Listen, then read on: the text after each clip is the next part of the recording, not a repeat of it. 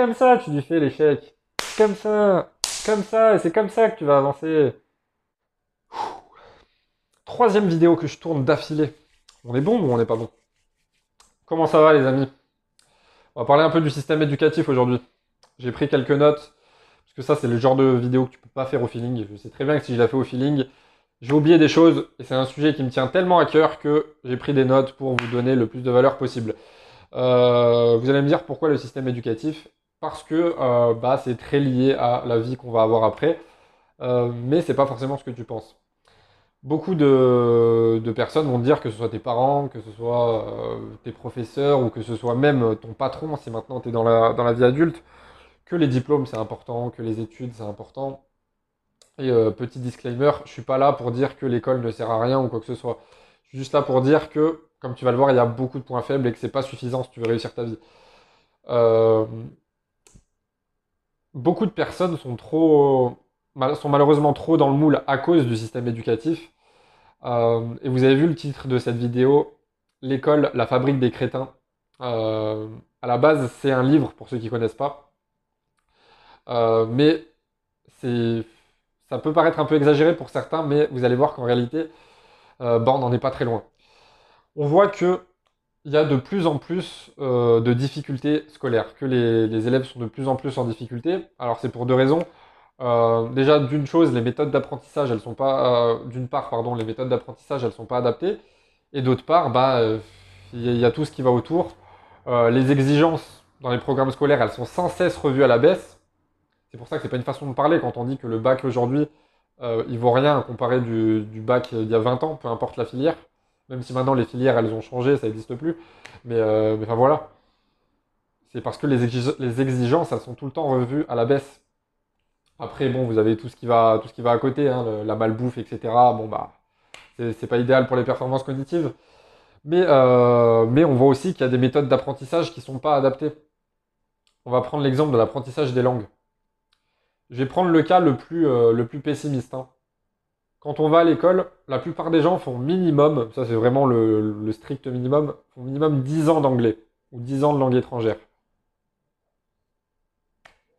Euh, la plupart des gens ressortent de l'école, ils ne sont pas bilingues, ils sont à peine capables d'aligner deux mots en anglais, en espagnol, en italien ou ce que tu veux. Pourtant, il y a minimum 10 ans d'apprentissage de la langue. Comment c'est possible? Bah, C'est parce que l'école, c'est pas suffisant, parce que les méthodes d'apprentissage, elles sont pas suffisantes. Et ça, euh, c'est quelque chose que je partage dans mon livre, Oser sortir de la matrice.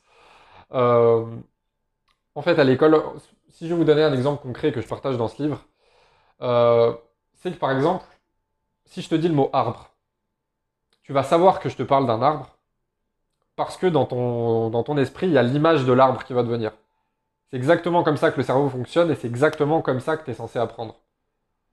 Pourtant, si on vulgarise un petit peu, à l'école, pour t'apprendre ce que c'est qu'un arbre, c'est comme si on te faisait apprendre euh, les lettres successivement A, R, B, R, E.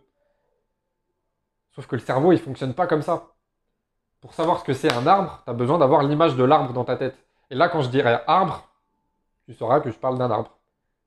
Mais tu n'auras pas euh, dans ta tête les lettres A, R, B, R, E. Pourtant, si on vulgarise un petit peu, c'est exactement comme ça que euh, bah, est fait l'apprentissage des langues à l'école.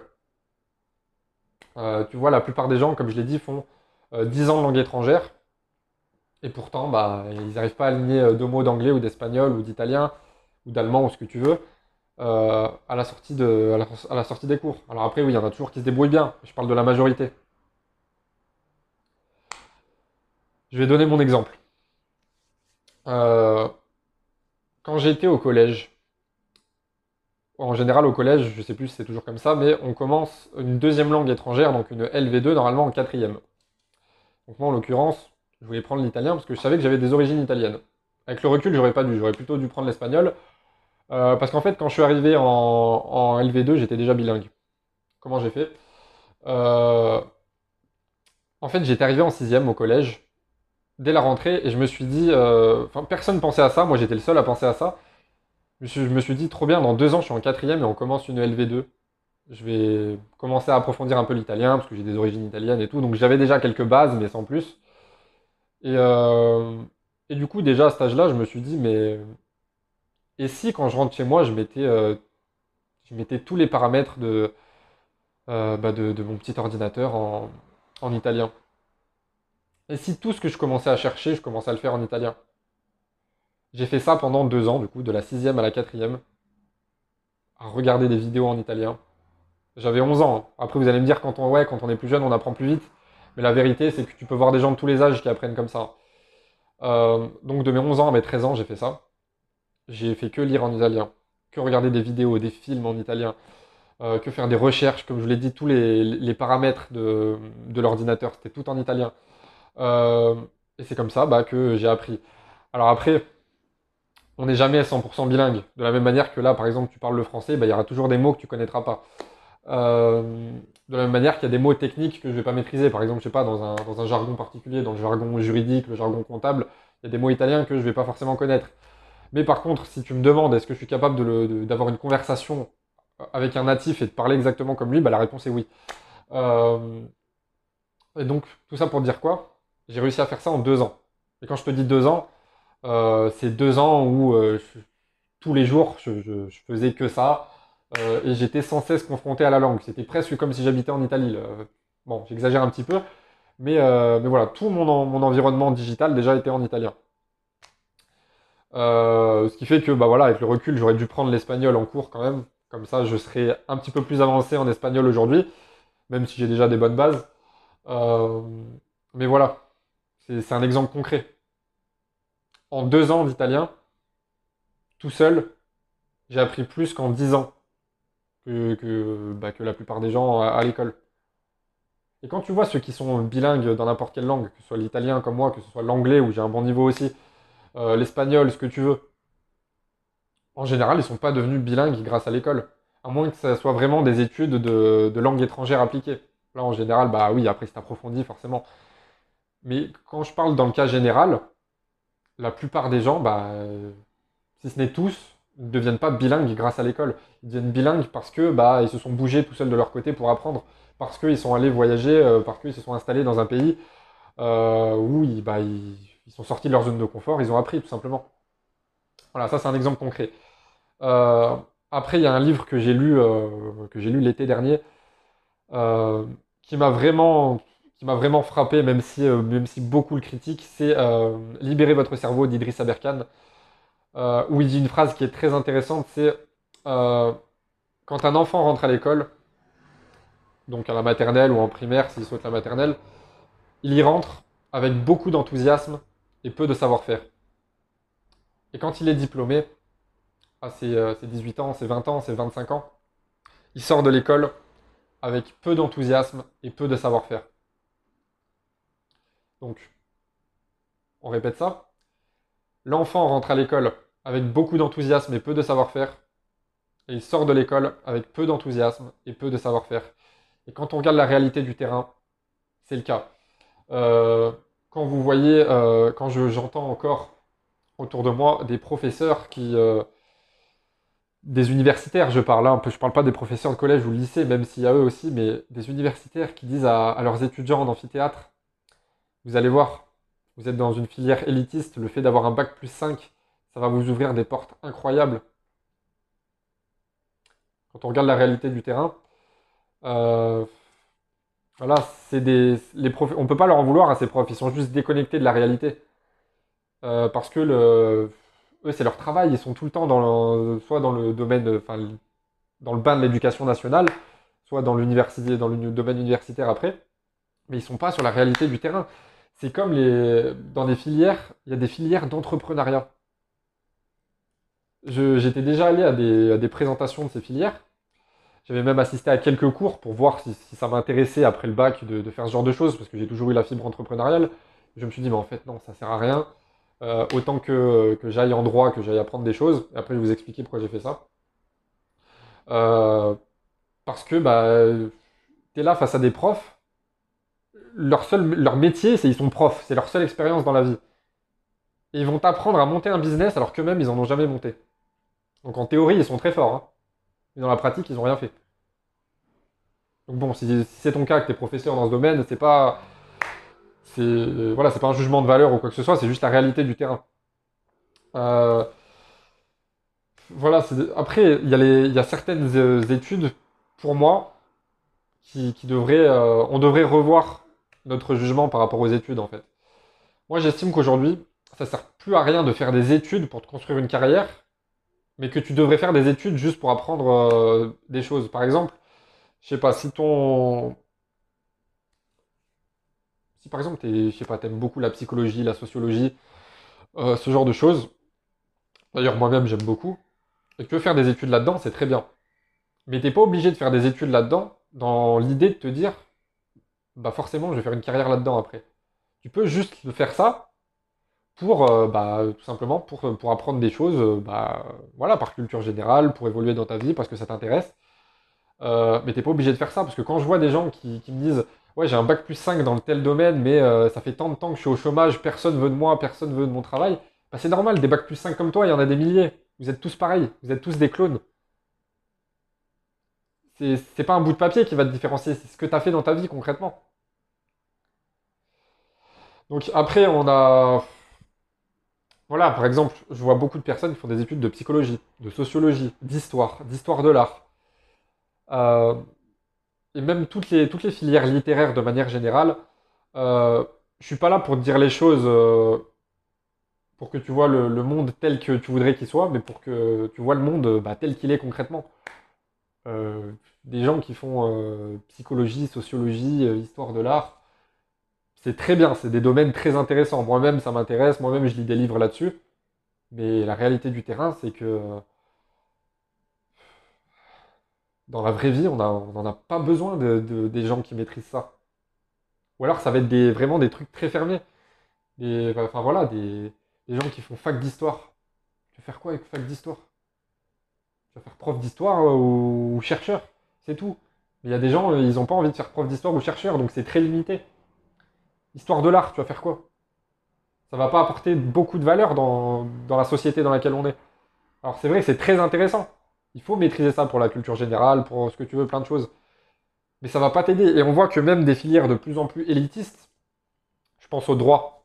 Moi-même, j'étais en droit à la base. Mais moi, j'ai toujours été dans l'optique d'aller en droit pour justement pour... euh, parce que je savais que derrière, je voulais être entrepreneur et que le droit, ça sert toujours d'avoir des compétences juridiques.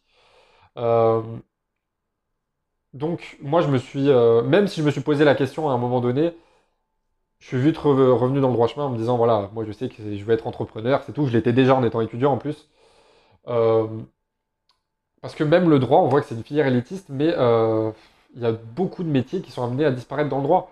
À une époque, tu avais une question juridique, tu étais obligé d'aller voir un avocat. Maintenant, tu as, énormément de ressources sur Internet, tu as des logiciels juridiques, tu as des forums, euh, tu as même certaines consultations gratuites en ligne. Après, bon, si tu veux aller plus loin, évidemment, il faut sortir un petit billet. Mais, euh, voilà, à moins que tu aies vraiment une question complexe, bah là, évidemment, il faudra voir un avocat. Euh, mais sinon, il y a énormément de choses euh, bah, qui, qui sont amenées à disparaître. On va prendre l'exemple aussi, j'ai noté la comptabilité. Voilà, la comptabilité, on en aura toujours besoin, des experts comptables, etc. Sauf que euh, pour avoir un bon cercle d'entrepreneurs autour de moi, que ce soit dans l'environnement physique ou digital, euh, j'ai beaucoup de personnes qui m'ont dit, euh, moi c'est pas encore mon cas parce que j'ai une comptabilité simplifiée, mais il y a beaucoup de personnes qui m'ont dit, par moi concrètement, 80% de ma comptabilité, je la fais tout seul avec un logiciel. Après, j'ai plus qu'à l'envoyer à mon comptable, ça lui a mâché le travail, et puis bah voilà, c'est plié quoi. Donc ça veut dire qu'un cabinet comptable, même d'experts comptables, de commissaires aux comptes, qui avait besoin avant de, je sais pas, d'une vingtaine de- d'experts comptables, de comptables, d'assistants comptables, de secrétaires pour faire tourner le, cabinet, aujourd'hui concrètement, tu peux avoir besoin que de 3 ou 4 personnes, hein, avec tous les logiciels. Donc c'est pour ça que, par exemple, tu veux faire des études de comptabilité, parce que ça- ça t'intéresse, parce que c'est, voilà, t'aimes bien ça, tu peux le faire, mais fais en sorte de te spécialiser dans une niche. Si tu es juste un comptable parmi tant d'autres, tu risques d'avoir des problèmes à un moment donné dans ta carrière ou dans ta vie. Par contre, si tu es un expert comptable, que tu parles par exemple, je sais pas, tu maîtrises l'anglais, tu maîtrises le chinois, et tu te spécialises par exemple dans la comptabilité des, expatriés euh, chinois, des expatriés américains, anglais, là, tu seras difficilement remplaçable. Ça, que beaucoup de personnes n'ont pas compris, mais c'est la réalité du terrain. Après, euh, ce qu'on observe aussi, c'est que euh, il y a beaucoup de choses qu'on apprend à l'école et que tu pourrais apprendre en réalité, euh, bah, que tu pourrais apprendre sur YouTube concrètement, alors que les choses les plus importantes sont, sont pas apprises à l'école. Par exemple, à l'école, on va t'apprendre, on va t'apprendre des choses qui vont pas forcément te servir dans la vie, mais les choses les plus importantes, on va pas te les apprendre. Par exemple, ma vidéo précédente, c'était une vidéo sur la confiance en soi. On t'apprend pas à avoir confiance en toi. Je parle pour les filières générales. Il y a des filières où on en parle un petit peu, mais je parle de ce qui devrait être le cas pour la majorité des gens. On t'apprend pas à avoir confiance en toi. On t'apprend pas à gérer ton argent. On t'apprend pas à l'investir. On t'apprend pas les bases de la nutrition, alors qu'on est tous concernés par ça. Tu peux ne pas être passionné par le sujet. Et quoi qu'il arrive, tu es humain. voilà, tu es, obligé de manger, donc tu devrais avoir un minimum de connaissances là-dessus. Euh, par exemple, la, self-défense. Voilà, tu n'es peut-être pas passionné par les sports de combat, ce que tu veux, mais il n'empêche que si demain, euh, voilà, tu as, une agression, tu dois être capable de te débrouiller un minimum. Euh, voilà, plein de choses. La, communication, les, compétences relationnelles, etc. L'administratif, les impôts, tout ça. La réalité, c'est que les choses les plus importantes, tu dois les, apprendre tout seul si tu veux t'en sortir dans la vie. Parce que ça s'apprend pas à l'école. Euh, pour donner un petit exemple, j'ai arrêté de compter il y a longtemps, hein, mais la dernière fois que j'ai compté, euh, j'ai lu plus de 500 livres dans des domaines divers et variés. Des livres de non-fiction, hein. des livres où on apprend des choses concrètement, même si euh, ça m'arrive de lire un ou deux livres de, un ou deux romans de temps en temps, mais bon, c'est pas trop mon délire. j'ai lu plus de 500 livres bah, ces 500 livres, ils m'ont appris plus de choses que, que, 15 ans d'école. Surtout, une chose qui est marrante, c'est quand tu vois les cours d'université, ils sont basés sur des livres. La plupart des profs font des cours avec des livres. Donc la réalité, c'est que si tu es plus curieux que la moyenne, tu auras plus de résultats que la moyenne, parce que juste avoir un diplôme, euh, je suis désolé, mais la réalité du, du terrain, c'est qu'aujourd'hui, les niveaux, ils sont tellement bas que tu peux avoir un diplôme en trichant.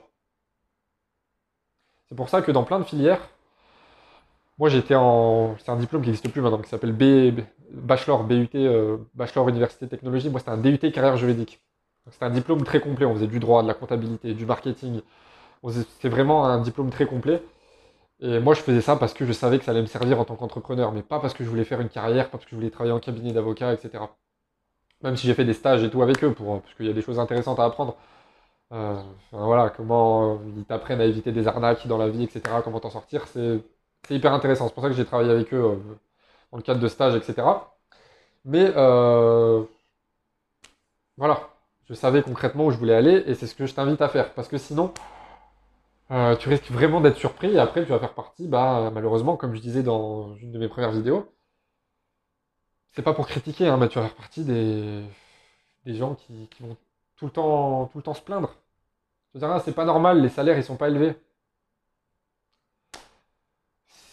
Ton niveau de, revenu, il dépend de ton niveau de compétence.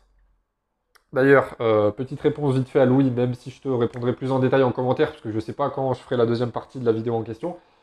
Euh, quand j'avais dit ça, il y avait euh, Louis qui m'avait dit Ouais, mais c'est pas vrai ce que tu dis. Enfin, c'est pas totalement vrai, du moins, parce que on regarde qu'aujourd'hui, il y a des gens qui sont très compétents et qui pour autant ne gagne pas énormément d'argent. Il m'avait donné l'exemple du professeur de maths, parce que lui, il, veut être prof de maths. Euh, alors c'est vrai que dans des métiers euh, de la fonction publique, bon, voilà, c'est pas tellement toi qui décides, et même si tu es salarié d'ailleurs, mais on va prendre un exemple. Euh, si tu es entrepreneur, là, il n'y a aucun secret, ton niveau de revenu, il dépend de la valeur que tu vas apporter au monde. Plus tu es compétent, plus tu vas gagner. Si tu es salarié, c'est la même chose c'est plus tu vas être compétent, plus tu vas apporter de valeur à ton entreprise et plus on va te payer. Euh, pourquoi? Ce sera moins important qu'un entrepreneur, bien sûr, parce que bah, tu vas dépendre d'un patron. Mais imagine, par exemple, je te redonne un exemple. De toute une grosse boîte, par exemple, tu es le seul qui est bilingue euh, anglais-chinois dans une entreprise de commerce international. Tu es irremplaçable. Donc, tu penses que quand tu vas être sur la table des négociations, tu penses que que ça va être pareil que, que le petit Dylan euh, qui sort de, son bac plus 5 et qui est juste bah, comme tous les autres bac plus 5 Bah non. Ton niveau de revenu, il va dépendre du niveau de, valeur que tu vas apporter et des compétences que tu as, tout simplement. Donc te plaindre que tu gagnes pas assez, ça sert à rien. Agis, forme-toi. et monte en compétence, tout simplement. Euh, après, il y a un mode de pensée commun qu'on voit aussi. Souvent, euh, ce que je fais de manière euh, volontaire, il y a des podcasts, des vidéos, je suis sur plein de différents formats. Parfois, je vais citer des études scientifiques, je vais citer des stats, je vais citer plein de choses. Parfois, je donne la source, parfois, je la donne pas. Et c'est volontaire. C'est pour voir si justement les gens sont assez curieux pour aller chercher par eux-mêmes. Et souvent, on voit que la plupart des gens sont soit assistés, soit euh, bah, ils vont euh, tout de suite ils vont sortir euh, source, stats, études scientifiques. Où c'est tout ça? Calmos. Ah, alors il y en a qui vont dire ouais mais c'est celui qui, qui en parle qui est censé apporter apporter la source. Bah oui et non. Si j'ai envie de le faire, je le fais. Si j'ai pas envie de le faire, je le fais pas. Je suis pas ta documentaliste. Et surtout, il y a parfois où ça, c'est un mode de pensée typique que l'éducation nationale transmet. On voit à quel point beaucoup de gens sont dans le moule. Des fois, on me demande, euh, des fois, on me dit source, études scientifiques, stats, alors qu'il n'y en a pas besoin. Ça va être sur des sujets simplistes. J'ai pas d'exemple concret qui me vient comme ça là, mais si euh, on va vulgariser, par exemple, c'est comme si je te dis, euh, pour perdre du poids, pour perdre du gras, tu dois, tu dois brûler des calories. Et c'est comme s'il y en a qui viennent trouver le, moyen de venir me dire, quand j'ai dit ça, c'est quoi tes sources? C'est quoi tes études scientifiques? T'as besoin de sources et d'études scientifiques pour ça? C'est pour vous dire à quel point il y a beaucoup de, points faibles dans la pensée que transmet, qu'on transmet à travers l'éducation nationale en fait. C'est de toujours, euh, chercher la petite bête ou les choses inutiles, euh, et qui après se reproduisent dans le monde du travail. Hein. Et quand vous voyez dans les grandes entreprises, euh, il y a toujours des réunions qui servent à rien. Moi, j'ai vu ça en stage, c'était insupportable. Dans plein de domaines différents, hein, dans, le, droit, dans l'immobilier. Les, gars, ils font des réunions, ils, ils parlent pour rien. Ou les gars, ils vont, ils vont aller à l'autre bout de la société pour, pour faire des photocopies qui servent à rien. Ça, c'est des conséquences du mode de pensée commun, qu'on le veuille ou non. Euh, après, il y a une chose aussi qu'on voit souvent, c'est la, bah, la, peur de l'échec qui est transmise. Euh, les profs souvent pointent du doigt les élèves qui ont des mauvaises notes. Moi, je suis désolé, les, plus grands entrepreneurs que j'ai dans mon entourage, qui brassent beaucoup d'argent, hein, même si la réussite ne se résume pas qu'à l'argent, mais euh, c'était pas des bons élèves à l'école. Hein. Par contre, quand je vois certains bons élèves aujourd'hui, ce qu'ils sont devenus, ils sont pas épanouis dans leur taf. Alors, je suis pas en train de te dire de pas travailler à l'école, de pas avoir des bonnes notes. Hein, c'est pas ce que je suis en train de dire. Je dis juste que les notes ne garantissent pas ta réussite dans la vie. Faut en avoir conscience, puisque beaucoup n'en ont pas conscience. Euh, il y a toujours cette peur de l'échec, comme j'en parlais dans ma précédente vidéo, de ouais, si je me rate, et si je redouble, et si je rate l'examen, on s'en fout, tu recommences ou tu fais autre chose. Et le problème, c'est que c'est les profs qui transmettent aussi cette peur de l'échec. Puisque eux-mêmes, ils sont dans le moule. On s'en fout de l'échec, c'est ce qui va te faire avancer justement. Comme ça, tu lui fais l'échec. Comme ça, comme ça, et c'est comme ça que tu vas avancer. Euh, après, voilà, un autre exemple très concret. Euh, bon, après vous allez me dire, il y a des limites à cette réflexion. C'est vrai, mais ça mérite réflexion quand même. Le travail d'équipe. Aujourd'hui, si tu, euh, si tu vas demander une réponse à un... Alors si c'est dans le cadre d'un examen, c'est normal, hein, faut pas abuser, c'est voilà. C'est toi contre ton examen, c'est tout. Mais ça, je parle dans le cadre des cours.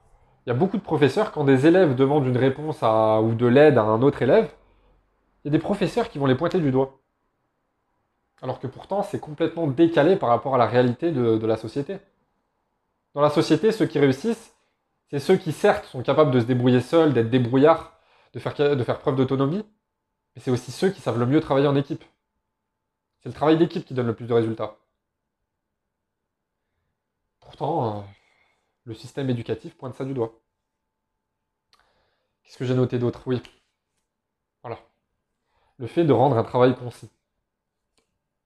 À l'école. Le but, c'est euh, ton professeur va te dire euh, tu me fais 4 pages minimum, tu fais 3 ou 4 pages minimum sur tel sujet. Encore une fois, même si c'est vrai que dans certains cas, ça peut être un très bon exercice pour améliorer ton expression, etc., etc., ça reste quand même très décalé, décalé pardon, par rapport à la réalité de la société. Moi, de temps en temps, je, voilà, je travaille avec des prestataires, je lui dis tu dois me faire ça, ça, ça. Euh, voilà, j'ai même un. Comment on appelle ça? Un, cahier de procédure en fait, qui leur fait gagner du temps. Je leur dis voilà, je, t'envoie un PDF, tu as tout écrit dessus ce que tu dois faire, quelle, euh, trame tu dois suivre. Euh, puis si tu as des questions, tu me les poses et voilà. Euh, et du coup, quand, quand il me retourne le, le, travail que je lui ai demandé, je lui dis concrètement explique-moi de la manière la plus concise possible qu'on gagne du temps. Alors qu'à l'école, on me dit tu me fais 3-4 pages minimum par jour. Encore, c'est très décalé. Euh, qu'est-ce que je pourrais dire d'autre après?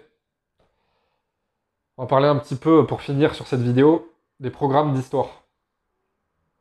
Il ne faut pas oublier que euh, le système éducatif, c'est une des seules choses, si ce n'est la seule chose qui n'a pas évolué dans la société. Si tu prends l'école il y a 100 ans et l'école aujourd'hui, c'est exactement la même chose. Tu des élèves assis en rang, tu dois lever le doigt pour, euh, pour parler au professeur, pour poser une question, à la base, l'école, ce système éducatif-là, il a été créé à l'ère industrielle. Sauf qu'on n'est plus du tout à l'ère industrielle. Donc si tu apprends la même chose de la même manière à tous les enfants, à tous les étudiants, forcément, il y en a après qui se posent des questions, il y en a qui sont en échec scolaire. Euh, chaque cerveau est différent. Tu peux pas apprendre la même chose de la même manière à tout le monde. C'est pas possible. Et surtout, ça va être le fait aussi de, pointer du doigt certaines disciplines. Il y a même beaucoup de parents qui font cette erreur. Euh, de se dire Oh, mon enfant, il a eu 18 euh, en musique ou en art plastique. Bon, c'est bien, mais on s'en fout, c'est pas important. Alors que si ça se trouve, c'est ce qu'il aime. après, je vous ai dit, il y a des domaines, par exemple, voilà, comme l'art, comme l'histoire de l'art. C'est pas forcément des domaines qui sont très recherchés dans la société. Mais il n'empêche que si par exemple, je sais pas, tu veux lancer ça, tu peux en vivre. Hein. Tu peux vivre de tout en réalité. Mais, euh, mais voilà, il faut arrêter de pointer du doigt, de, mettre euh, certaines disciplines euh, comme étant élitistes par rapport à d'autres, alors que bah, si ça se trouve, c'est que bah, l'enfant, à la base, c'est ce qu'il aime. Donc tu vas pas venir lui dire non, c'est nul, donc on s'en fout que tu aies, des bons résultats là-dedans. voilà, et pour revenir sur les programmes d'histoire et sur l'ère industrielle, faut pas oublier que bah, voilà, l'école, ça a été créé, enfin l'école telle qu'on la connaît aujourd'hui, ça a été créé à l'ère industrielle. et qu'à la base, le but, euh, bah, c'était juste de créer des personnes, euh, des personnes, faut le dire, soumises, qui aiment leur pays. Donc comment on fait pour qu'elles aiment leur pays? Avec les programmes d'histoire.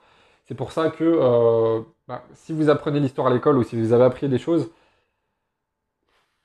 ayez quand même un, esprit critique.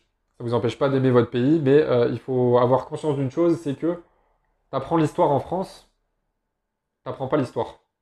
T'apprends l'histoire selon la version française, qui va garantir la meilleure image possible à la France. Tu vas apprendre l'histoire en Allemagne, tu vas pas apprendre l'histoire. Tu vas apprendre l'histoire selon la version allemande, pour garantir la meilleure image possible à l'Allemagne. Donc ça c'est valable pour tous les pays. Il y a toujours un manque d'objectivité. Euh, donc c'est pour ça que si tu veux vraiment connaître l'histoire, par exemple, la meilleure chose c'est de croiser les sources d'informations, de lire des livres et pas de te, contenter des études. Euh, voilà. Que dire de plus? Si tu, si tu veux aller plus loin, tu as tous mes liens en description. Follow-moi partout. f.vinzeno sur euh, Instagram. Je suis très actif en story. Euh, et puis, je te dis à très bientôt pour une prochaine vidéo. Ciao, ciao